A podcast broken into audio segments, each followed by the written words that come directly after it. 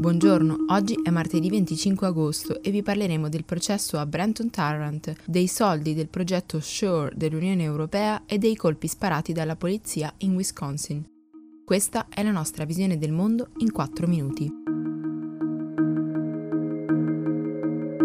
Un tribunale della Nuova Zelanda ha ascoltato per la prima volta il resoconto ufficiale dell'attentato di Christchurch, in cui il 15 marzo 2019 sono morte 51 persone e altre 40 sono rimaste ferite.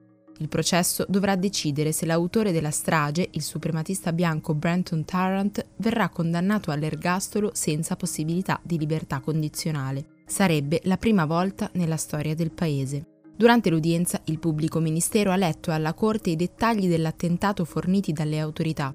Tarrant ha iniziato a pianificare gli attacchi già dal 2017, conducendo ricerche su diverse moschee del paese e studiando le piantine degli edifici. Due mesi prima della strage ha organizzato un viaggio a Christchurch. In quell'occasione ha sorvolato con un drone la moschea di Al-Noor per esaminare gli ingressi e le uscite dall'edificio. Secondo le autorità, inoltre, il giorno dell'attacco l'obiettivo di Tarrant non sarebbe stato solo quello di sparare, ma anche di dare fuoco all'intera moschea. Per questo si era portato dietro delle taniche di benzina, poi ritrovate in macchina dalle forze dell'ordine. La Commissione europea ha presentato al Consiglio la proposta per l'attivazione di un sostegno finanziario ai lavoratori da 81,4 miliardi di euro da destinare a 15 paesi, tra cui l'Italia. Nello specifico, a Roma dovrebbero arrivare 27,4 miliardi, la quota più alta. Intanto allo Spallanzani di Roma è iniziata ieri la sperimentazione del vaccino contro il coronavirus sugli esseri umani verrà somministrato a 90 volontari, di cui una metà ha tra i 18 e i 55 anni e l'altra ne ha più di 65. Il vaccino è stato sviluppato dall'azienda Reitera. Negli Stati Uniti invece Donald Trump ha annunciato che sarà autorizzata la cura a base di plasma degli ex pazienti di Covid-19 dopo aver accusato la Food and Drug Administration di rallentare la sperimentazione del vaccino per motivi politici.